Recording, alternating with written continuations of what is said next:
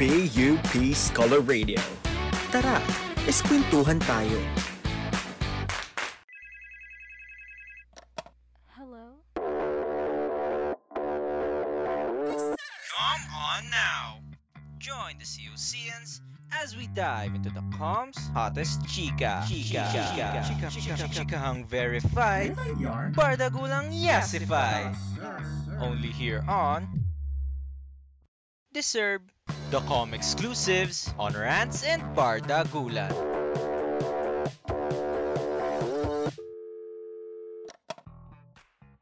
Good day mga kakom! I hope you're fine, fine, fine on this day, yay, yay! Yes, dahil today is another day for Deserve. Exclusive rant and bardagulan. All about com ang chikahan. Hashtag Deserve. Brought to you by the Bachelor of Arts and Broadcasting Batch 2022. I am your kaiska, Ferin Francia. And I am your kaiska, Milen Borja, and we will be your host for today's episode. A one, a two, one, two, three, go! Oy, lumaban si Papa, matapa. Oy, lumaban si Papa, matapa. Mars, ayan nga. As someone na pinalaki ng sex bomb, hindi naman tayo tinuruan na bumawi-bawi pagdating sa misinformation and disinformation na kumakalat ngayon sa internet. Di ba? Nakakaloka naman yun. True. Kaya naman our topic for today is about the rising content creator fighting disinformation on TikTok. Kasi as future broadcasters, hindi naman natin pwedeng palampasin yung mga ganyang issue. True? True! It's one of our jobs na itama ang mga baluktot na kwento na kumakalat ngayon sa internet. That's why the PUP Department of Broadcast Communication created this podcast to contribute not only to media literacy efforts and the creation of materials related to media issues, but also to contribute na rin sa mga diskurso sa media bilang institusyon at syempre sa implikasyon nito sa mga content na nilalabas, pati na rin sa kung paano ba ito kinokonsume ng mga tao. O, di ba, bongga? Yes, naaalala ko nga like last election, Mars, grabe, kaliwat kanan ng fake news sa social media at yung mga tao, ang bilis talagang mapaniwala dahil wala eh. Maybe they don't have enough time and resources para i-check pa yung mga maling information na kinokonsume nila. Pero actually, sinasabi nga na uh, most of the people, ginagawang primary source of information ang social media. At sobrang dami kong nakikitang ganyan, lalo na sa TikTok. Alam mo, Mars, totoo yan. At ang mahirap pa nga itong mga content creators na to, sila pa yung mga numero unong nagpapakalat ng mga fake news sa online, no? Pero buti na lang, may mga content creators pa rin talaga tayo na, alam mo yun, sila yung mga gumagawa ng mga content na lumalaban para makombat itong issue na to. And, uh, alam mo yun, um, and may napapanood nga ako, Mars, si ano, si Archie Life. Kilala mo ba yun? Pinafollow ko siya. Oo, 'di ba? Si Archie Life Mars, grabe yung mga content niya sa TikTok. Ah, nag ah, ano siya, nagfa-fact check siya dun sa mga maling nakagawian natin sa medisina and in fairness sa mga videos niya, very informative at ang dami kong natututunan sa kanya, 'di ba? Ikaw? Totoo. Hindi na talaga pang dance-dance lang ang TikTok, no? Kasi may mga respected expert na rin na nagpapakalat at binabali nila yung maling information na nakagawian ng mga tao sa internet. Kaya naman, for today's episode, we are welcoming one of the rising TikTok content creators with currently 449,000 followers. Ang dami! She took up business administration in UP Diliman and one of the few genealogists here in the Philippines. She introduces herself as a history geek, Ninuno Hunter, and a certified tita. Please welcome ang makakasama natin today. Virtual clap, clap, clap, clap tayo dyan. The one and only Mamona Magnovelus or also known as Mighty Magulang. Meow. Magandang araw Meow, meow. Meow, meow. Hello, Milan, and hello. Farin. Opo, Thank you, thank you for having me. Mm-mm. Ayan po, Ma'am Mona, before anything else, kwentuhan sesh muna tayo dito, di ba? Hinga-hinga muna tayo ng very, very light. Ayan, ma'am. Okay. Opo. Can, ma'am, can you describe how you are feeling right now in three words? Old. Hopeful. Always positive. Oh, bakit naman po ba hopeful si Ma'am Mona? Ano, pwede niyo po bang i-share sa amin bakit siya hopeful? That has always been my, I think, motto in life. Kasi ang dami yung pro- kayo mga kabataan pa kayo. That's the reason why I'm feeling old kasi nga puro kabataan ang kasama ko, no? Pero in life kasi, there will always be ups and downs. Uh, and there, there will always be things happening around you that you cannot control. But the only thing that you can control is how you react to things around you. So, and I am also, and di ba, my name is Mighty Magulang. It's not about flexing physical power or like tar- taray. No, it is actually empowerment. I always feel that for you to change the world, you have to start with yourself and you have to feel empowered. You have to feel mighty. Kaya, part of that equation is to always be hopeful. Grabe. Sana po mas spread natin yung hopefulness and positivity from being a mighty magulang. And sobrang inspiring po pala kasi talagang you empower women po for being mighty magulang. Pero can you tell us more about bakit po ba siya mighty magulang? Ah, I've actually I've used the term mighty magulang on my social media siguro since the 2000s. So almost 20 past 20 years na. And it started when my eldest son was diagnosed with autism. So because uh, my, my I have a child with a disability, sabi ko ano ba yan? Di naman ako magka-cry-cry, no? Chicken ko to. Talagang I'm going to rise above it and make the most out of my situation. And parang rara ko na din sa sarili ko yon na I'm going to call myself mighty magulang. Kasi yeah, I have to be an empowered parent. I have to be an educated parent. I have to know about my child's condition. And I have to be able to, you know, help the people around me. Kaya mighty.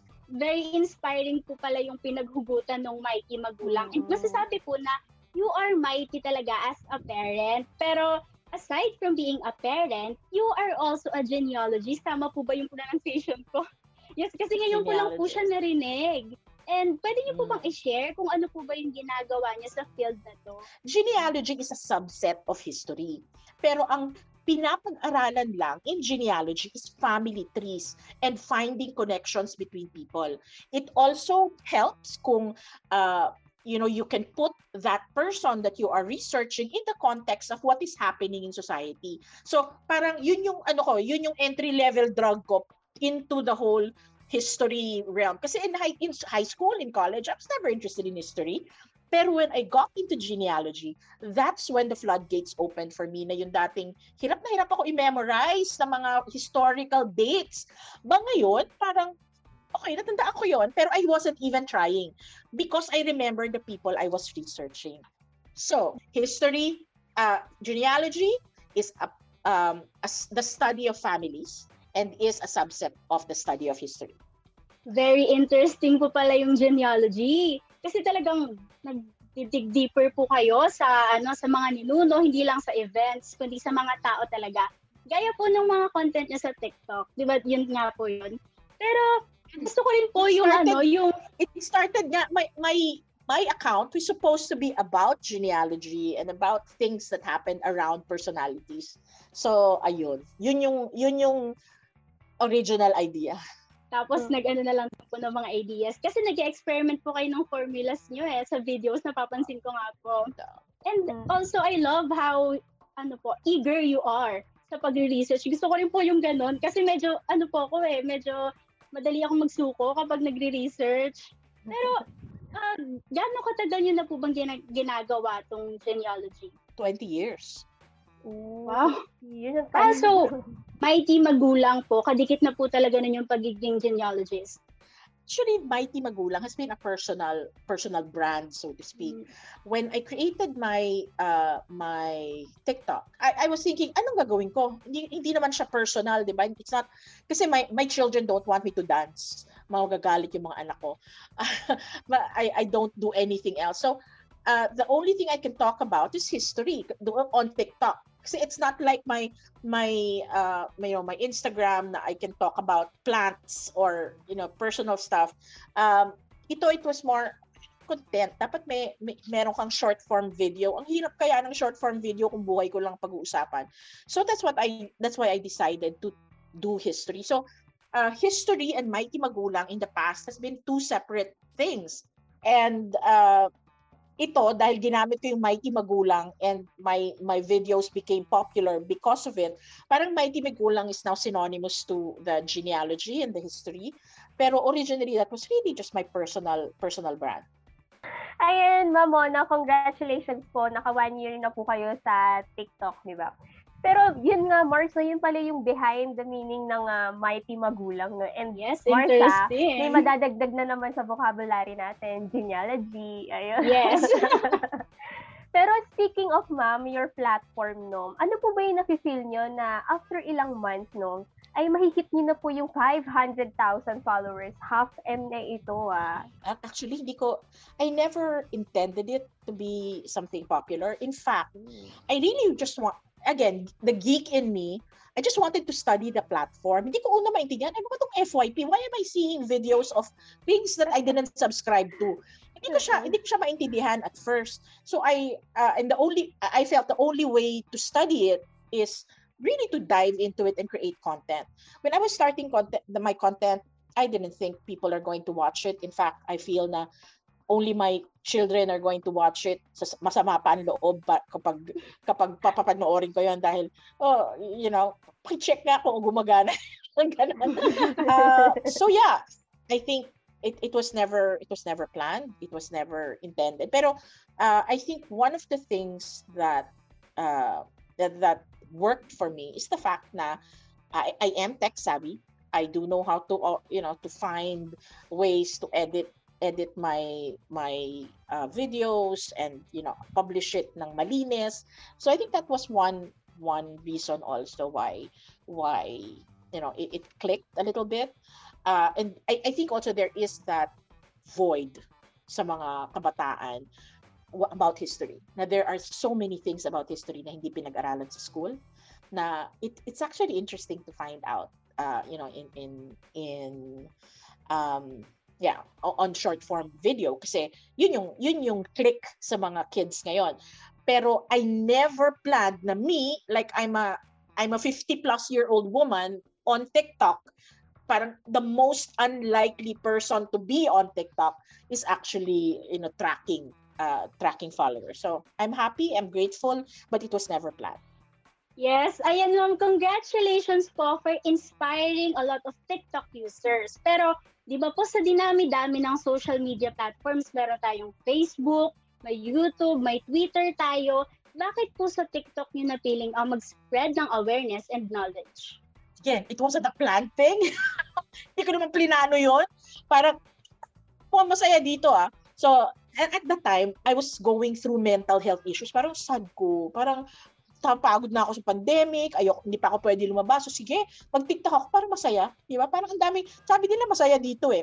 Ganon. Ganon yung plano ko. It wasn't a deliberate, scientific chuchu na, okay, mag-TikTok ako dahil may purpose. Hindi. Nag-TikTok ako dahil I wanted to be happier. Bring joy into my life. And it does naman kasi when you, when you, um, ako, I, I subscribe to comedy, I subscribe to good content creators magdadala naman siya ng kasiyahan.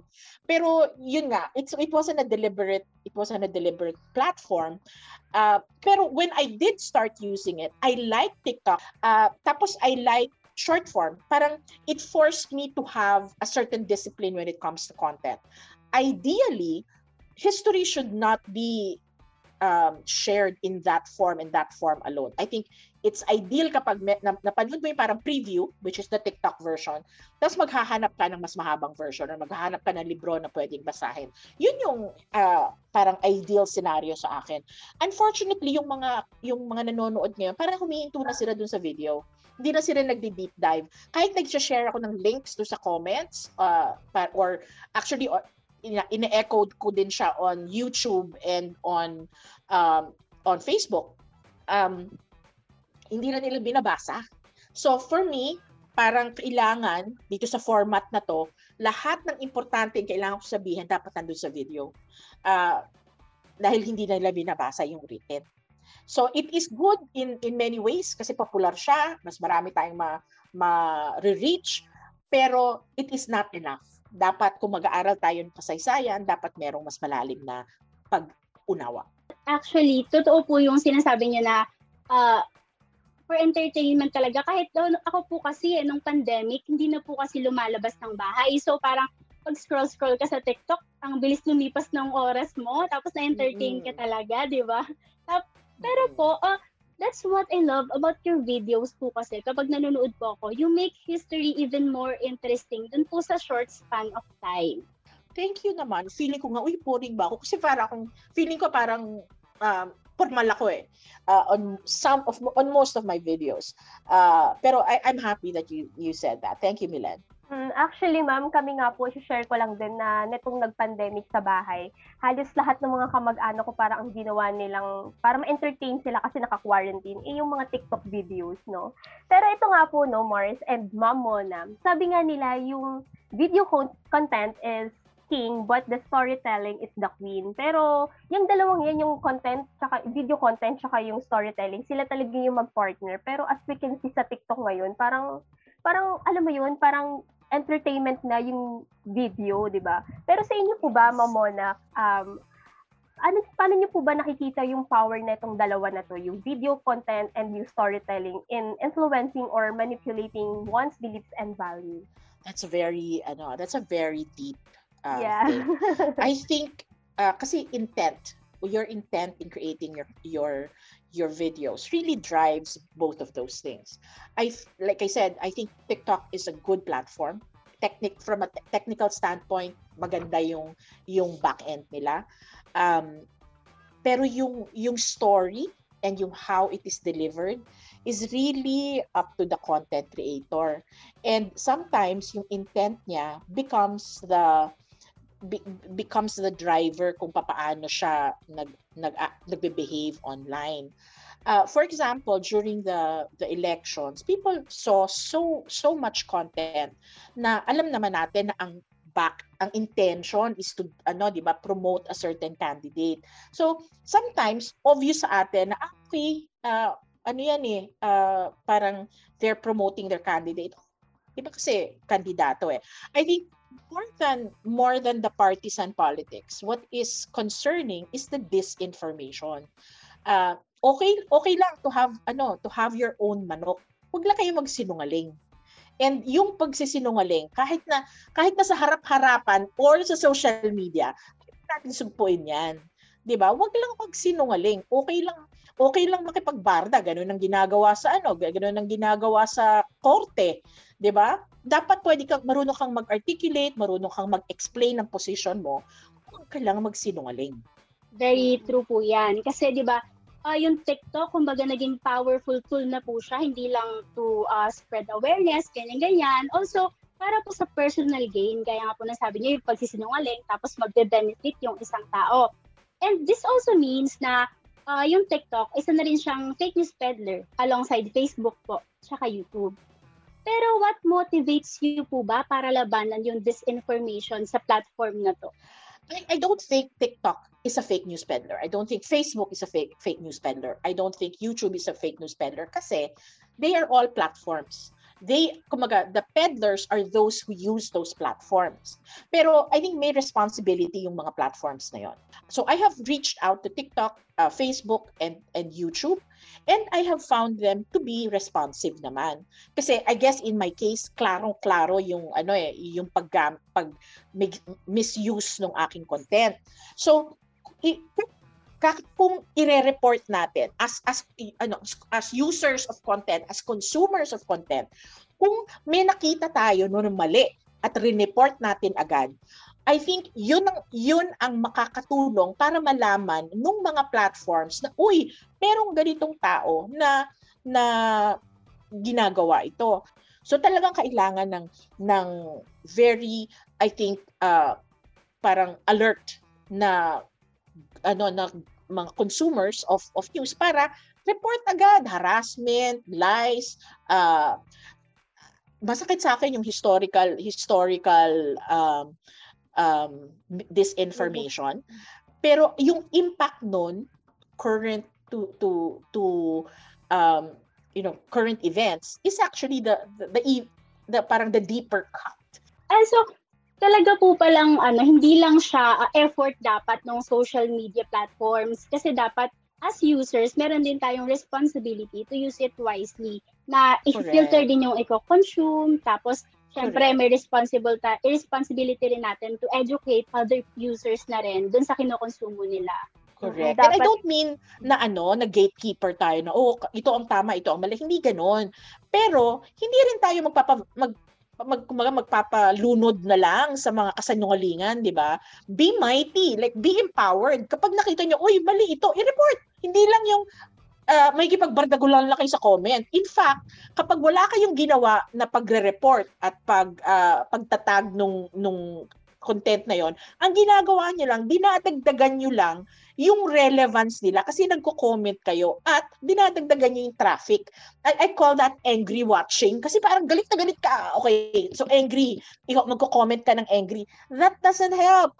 In fact, tumata tinutulungan mo pa sila pag ginagawa niyo yun. Kumbaga, everyone can be mighty po, no? So, para sa mga listeners natin, we have to be Yes. mighty. Ako si Mighty Milen. Oo, dapat maging maging responsible and mindful tayo sa mga nakikita nating hindi dapat kaaya-aya sa social media. I-report agad, di ba? Sabi nga ni Mamona.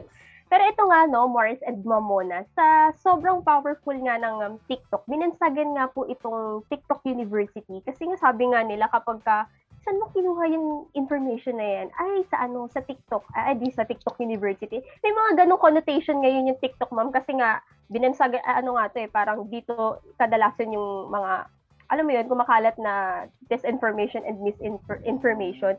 And ito nga po no sa ayon sa research no sa SWS survey nasa 51% daw po ng mga Pilipino yung yung uh, nahihirapan na i-filter kung ano yung uh, disinformation and misinformation sa online ganun. Pero kayo po ba ma'am, do you keep up with the saturated fake news content na meron po tayo ngayon sa TikTok? I actually do not kasi I don't want it to influence my ano my material. And I but I did have um I was at the TikTok event last Thursday where they discussed this very thing na yung digital literacy and critical thinking kailangan lahat 'di ba meron yan. Pero um sinabi ng isang research company uh, this is this was I think youth led youth led Philippines they have uh, research around this yung mga tao daw pag nakakita ng for example isang news item on TikTok tapos pagpunta nila sa Facebook meron silang nakitang or sa Instagram meron silang nakitang reels na na, na ganun din. Tapos meron din sila nakita sa YouTube na ganun din. Biglang in their minds totoo yun. Kasi several times nilang nakita. So parang the sheer volume, the the flood of misinformation reinforces the information to people na who are not yun nga parang trying to validate. Uh, but there are also groups that are trying to fix that.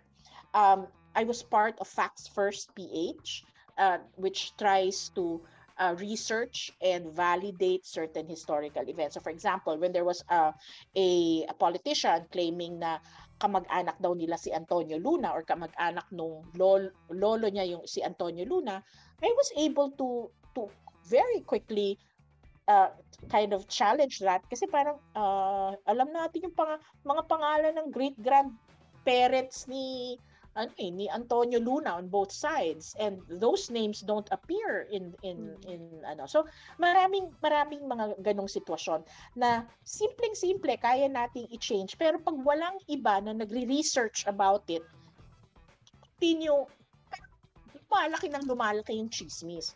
Wait, sa totoo lang, isang tao lang ang mag-research, isang tao lang ang mag-google. Google lang nga ay ang hinihingi natin. Pwede mo na agad i-validate. Talagang very important po talaga yung research sa pang-araw-araw nating gawain. Hindi lang siya hindi lang siya isang subject or ano no. Kail- Kailangan natin to sa pang-araw-araw nating buhay. Pero ito ma'am no, medyo segue lang ako ng konti. Curious lang po kasi ako ma'am na kasi po kapag ka naglalabas tayo ng mga ganitong content, 'di ba? ah, hindi po siya basta-basta. It takes time po, 'di ba Mars? Kapag ka gumagawa tayo sa prod, ang dami nating gina, uh, ginugugol na oras para makabuo ng isang episode. Sa part niyo po ba, ma'am, kayo lang po ba yung gumagawa from research to script down to editing or meron pa po kayong iba na gumagawa po nito para sa inyo? Ano lahat? Ako lang lahat. Uh, but wow. I, I I leverage from the fact na I have 20 years of ano office of experience in genealogy. So I've done a lot of work with uh, with families and uh, I don't share for example yung current if I if I research on a historical uh, person I would share on uh, on social media the ascendants but never the descendants like yung yung mga current na alive people unless talagang celebrity sila and alam nila, alam nila yung connection, yung ganon. Pero yeah, it, it's to your point, it's just me. I really commend you for that po. Kasi talagang naiintindihan namin kung kano, gaano kabigat yung production. And sinabi nyo nga po isang video, 3 hours, di ba? Pero, syempre, sa paggawa po natin ng videos, ayan, nagpo-post po kayo sa iba't ibang social media accounts nyo. Hindi natin maiiwasan may mga trolls talagang kukuyugin kayo sa comment section. Then, meron din po mga tao na hindi naniniwala sa mga videos nyo. How do you deal with them po ba? Ah, pinapansin nyo po ba sila? O bahala kayo dyan, dead ma, ganon? mo, nung umpisa, talagang uh, the intention was the, I think, my uh, my intent was to engage with them respectfully uh, I I try to baka kasi ano eh baka kasi hindi na, alam mo hindi naman nila kasalanan na wala silang alam sa history eh. Kasi hindi lang talaga sila exposed, hindi sila nat- naturuan ng high school, ng college, whatever. Hindi nila kasalanan 'yon.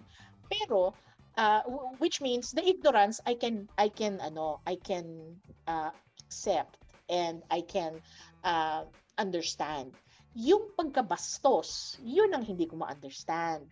So okay lang na ano, okay lang na mag na you have in fact, if you look at my my videos, maraming mga tao na who challenge what I say. And after uh, uh, after conversation, talagang hindi kami agree. Okay. Uh, but I do have a, a three strike ano, parang yeah, it's like a three, parang pag nakatatlong exchange na tayo, okay na, tama na, hindi tayo, we just know na hindi tayo mag-agree.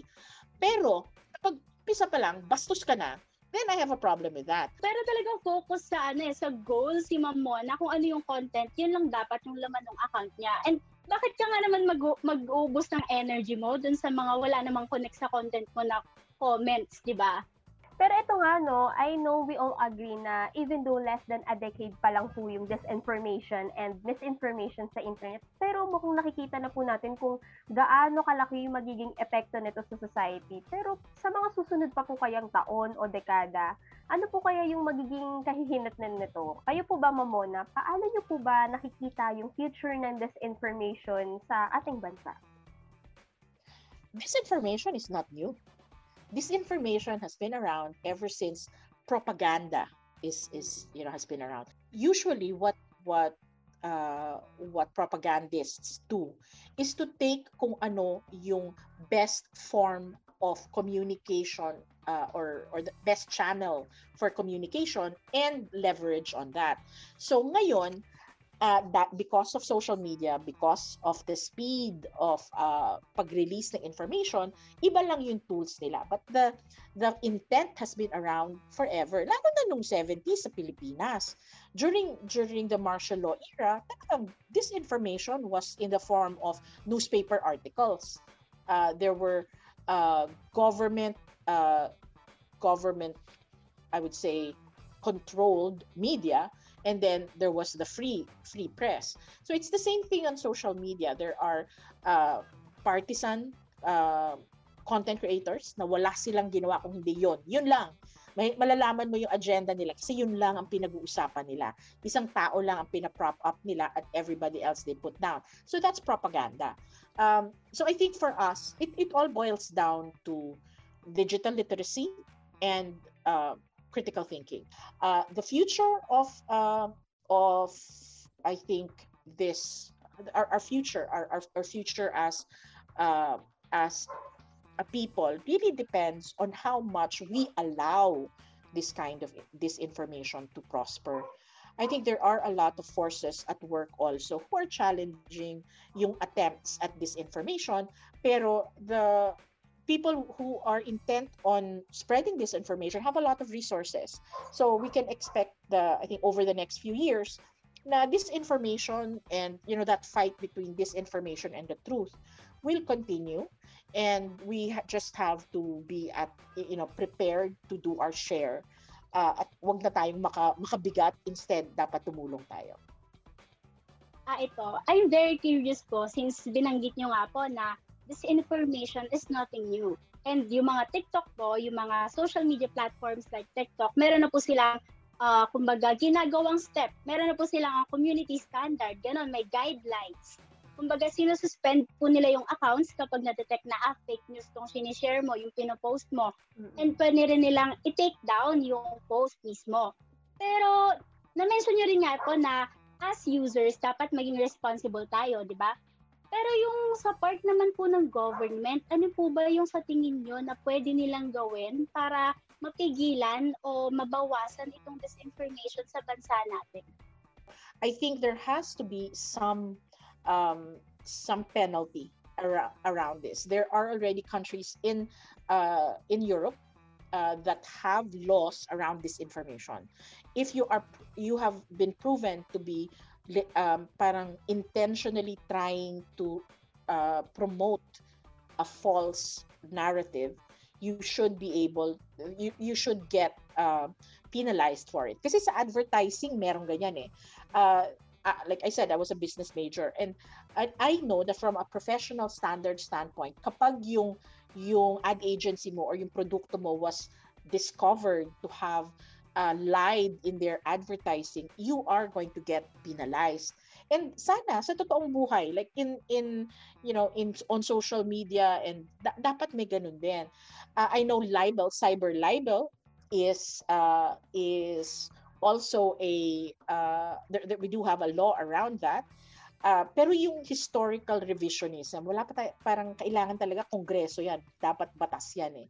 Ah, sana po maging ano po, maging material itong podcast na to para po makarating yan yung mga pwede po nating gawin to fight disinformation. Kasi mukhang it really takes a lot of effort po kung gusto talaga nating mapuksa ang disinformation ng fake news.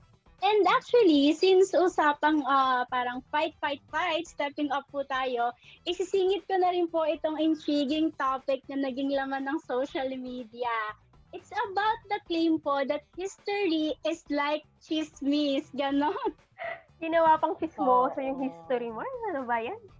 Oo Yes, at grabe ano. talaga. May bardagulan po from the people ah. Ito pong, Mm-mm. di ba napagchikahan natin to last time, Mars? Yeah.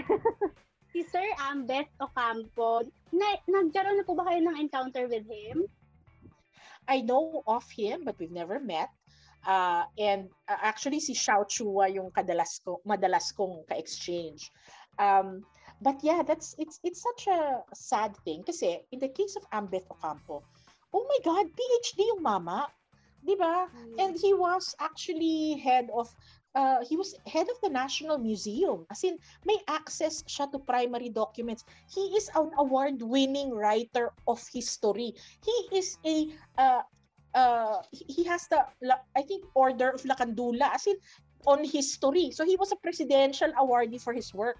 And for him to be um, to be put down like that, parang again, mga it it shows their colors kung ano yung uh, parang ano nila um intentions nila no pero let let's beyond the personalities um i am also I have compassion for the young lady who said that. Kasi nga uh, she's uninformed.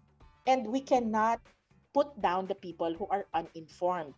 It is it and it is because i think she wasn't taught. Uh, this is what is in her uh, in her um i guess uh what air sphere sphere of influence niya. Yan ang sinasabi sa kanya. Unfortunately she is um somebody who works in entertainment and people actually she has uh she has a following di ba? She has people who support her. So may, may platform siya may voice siya. When you say history is like chismis nakita nakita ko lang yung mga arguments yung iba sabi it's a simile like uh, you know like love is like the wind yung mga ganon that's a that's a that's a simile. Pero yon, it wasn't a simile. It was actually a, a straight up comparison. They're saying that, uh, or she said, that chismis is something that you really don't know what happened. You know, it can be your opinion, it can be my opinion. Parang, parang ganon. History is not opinion. Kasi nga, history is becomes history when you have researched it and validated it and confirmed it to be true. Anything else is chismis.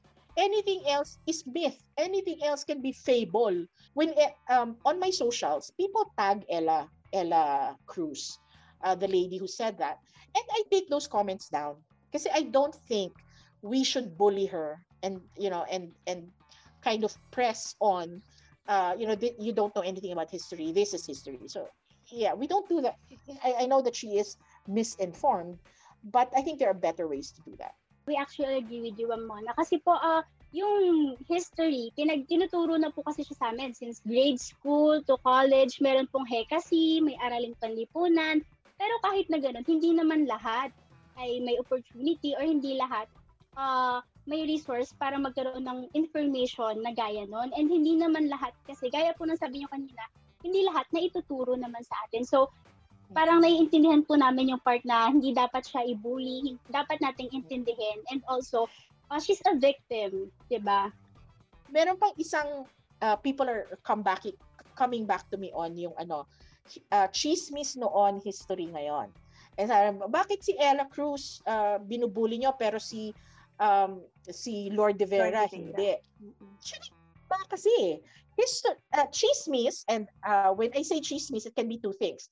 One, it can be malicious gossip, and the other one could be oral history. Like yung verbal siyang in share. Pre-colonial times, hindi naman sila nagsusulat. Yung mga Pilipino, hindi naman may nagsulat. Mahilig magkwento, maghili. Yung mga kwento nila is interpreted in in song, interpreted in dance. Kaya you, that's how they pass on the stories from generation to generation. And when you say chismis, as in oral history, after you've validated, researched, and documented, then it becomes formal history. Pero ano din, nafe-feel bad din din ako after hearing that story din sa mga historian. 'Di ba? Parang ano ba yung pinag-aaral namin? Chismosa lang. Ay, parang chismosa lang ba kami? Parang parang gano'n yung after ko marinig yung balitang 'yun. Pero With that being said po ba ma, uh, with that being said, do you want to share anything pa po about history or disinformation? Ganun. I think, uh, kasi ngayon, uh, a lot of people think that history is in books. No, actually, history is in primary documents. Whenever you create a book, your basis is primary documents. In, in genealogy, our basis is uh, birth, certificates, death certificates, marriage licenses. Ito yung nagbibigay sa atin ng fundamentals on what we know of the past. So it's the same thing for history. Huwag natin isipin na lahat lang ng history basta nasa libro. Kasi nga, um, yung mga gumawa ng libro, may basis din yon May ibang basis. So uh, what you need to know, it, more than just studying history, is research, I think. Whether you're going to go into primary research, like naghahanap ng primary documents, or you're going to work on the secondary document, uh, so secondary research and finding out about people who witnessed the, the event or whatever that is. So ganun. Uh, and siguro the, uh, the other thing aside from watching videos, magbasa din. I'll take note of that po. Kasi talagang ang alam ko lang po, for you to uh, learn history, magbabasa ka lang. So, hindi pala talaga you have to research, you have to uh, find uh, documents, primary documents, gaya nga po ng sabi nyo. Pero alam mo, Mars, after hearing the discussion, I realized na, like Ma'am Mona, uh, we really have to step up and also make an effort in fighting disinformation and misinformation. Uh, pero like what she said kanina, uh, we're all victims of uh, propaganda. And ang problema problema na kasi natin yung disinformation. So bakit pa tayo mag-aaway-away? Eh gagawa lang yun na panibagong problema, 'di ba? Kasi we are fighting for each other, not onto each other. Talagang dami ko pong natutunan, nakaka-inspire talaga yung mga creators na gaya nila. And mas naging klaro sa akin na grabe talaga yung impact ng fake news dahil hindi lang siya basta kumakalat sa internet, uh, yung makikita mo lang siya, nandyan lang siya hindi eh. It affects people's perception of truth And sobrang laking epekto nun sa pamumuhay nila. Sa akin, Mars, what made an impact to me ay yung kahalagahan ng fact-checking and research. Yes, fact-checking and research talaga.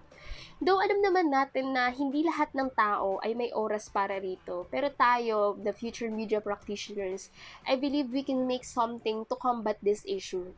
Kaya I'm encouraging each and everyone na tulungan natin sila Mamona at yung iba pang mga content creators na, na, na mag-disseminate ng authentic information. Paano? I think pwede natin itong simulan sa mga maliliit na bagay tulad ng pagiging mindful natin sa kung ano ba yung mga sinishare natin online. Dapat alam natin kung saan nanggagaling yung mga sources na yun, kung legit ba o hindi, di ba? Sabi nga ni Momona na dapat magtulungan tayo na i-report agad sa halip na makisawsaw ka pa dyan, di ba? I-report mo na yung mga accounts na yan. Huwag ka na makasali sa mga trolls. And alam mo, I actually agree with you, Morris, na grabe talaga yung impact ng fake news sa atin and even sa society, no? And isa pa sa mga nasabi ni Ma'am Mona kanina, no, na mahalaga ang ang media literacy at dapat critical tayong mag-isip kung ano ba ang dapat nating paniwala ang sources o sa hindi. 'Di ba? Kasi sa panahon ngayon, kailangan media literate and critical thinkers tayo. Para alam mo 'yun, wala nang mga bata or even mga adults ang malinlang or mahirapan dahil sa mga content na meron tayo dito sa social media. Kasi itong mga to sobrang deceitful nito and Mars. Grabe nakakatakot to ha kapag ka nagkatuloy-tuloy Yes, tama kumbaga, we're all in this together to fight this information.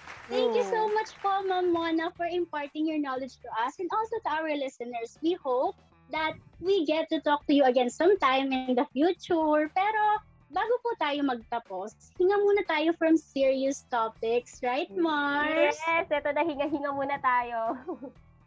Dahil, Ma'am Mona, pupunta muna tayo sa exciting part. Your daughter husband. Your daughter sleeping with my husband. Your daughter sleeping with my husband. Your daughter. Papunta pa lang tayo sa exciting part. Yes! Sino ka dyan, Mars? Jody, Aba, lakas ng Hindi mo pega. kaya. Napagod ako, hindi nga lang. So, ma'am, we are going to do fast talk. So, dito, isang tanong, isang sagot lang po. Mabilisan lang to, mama. And we only have one minute. O, Mars, game ka na ba? Game na! Ma'am Mona, Hi! game ka na ba? Game! Okay. Ma'am Mona, let's do it. Genealogy or history? Genealogy. Cooking or gardening? Gardening. If you could trade lives with someone, who would it be?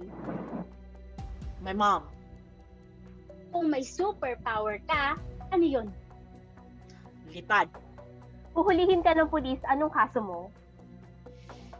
Uh, speeding. If you could erase one event from history, ano yun? I'm sorry, could I rate? Erase, Erase. one event from history. Martial law. Kung ulam ka, ano ka? Pwede bang salad? Kasi Ah, okay. paborito ko ano eh, ensaladang mangga. Dessert. Kung dessert Inuulam ka, ano ka? Inuulam ko yun. Kung may bubuhayin kang kahit sinong tao sa Philippine history, sino yun? Jose Rizal. Dami ko pang tanong kay, kay, ano eh, kay Lolo Pepe. And for the last question, what makes mighty magulang mighty? Compassion. Yes, very simple pero very mighty. Thank you so much po ulit, Ma'am Mona, aka Mighty Magulang. Sana po nag-enjoy po kayo sa ating chikahan. Thank you, ladies. Thank you for Thank the you po. invitation. Salamat. Thank you ulit, Ma'am Mona, for a very informative chikahan with you. Thank you so much, Ma'am. Thank you, Milet. Thank you, Farine. Mga kakom, isa na namang siksik-liglig na talakayan ng ating napakinggan mula sa ating guest for today na si Mighty Magulang. Thank you so much for listening to this episode of Deserve! Exclusive rant and bardagulan. All about Com Ang Chikahan. Brought to you by the Bachelor of Arts and Broadcasting Batch 2022. If you still can't get enough of this episode, sama na sa ating extended chikahan by using the hashtag Mighty Magulang on the Serve. At para updated kayo sa mga susunod pa nating chikahan, please listen to PUP Scholar Radio on Spotify and follow our social media platforms by searching PUP Create TV on Facebook and YouTube. Please like, comment, share, and subscribe for more fun and informative content. Again, thank you so much for listening. This has been your Kaiska, Ferin Francia. And I am your kaiska, Milen Borja. Until next time!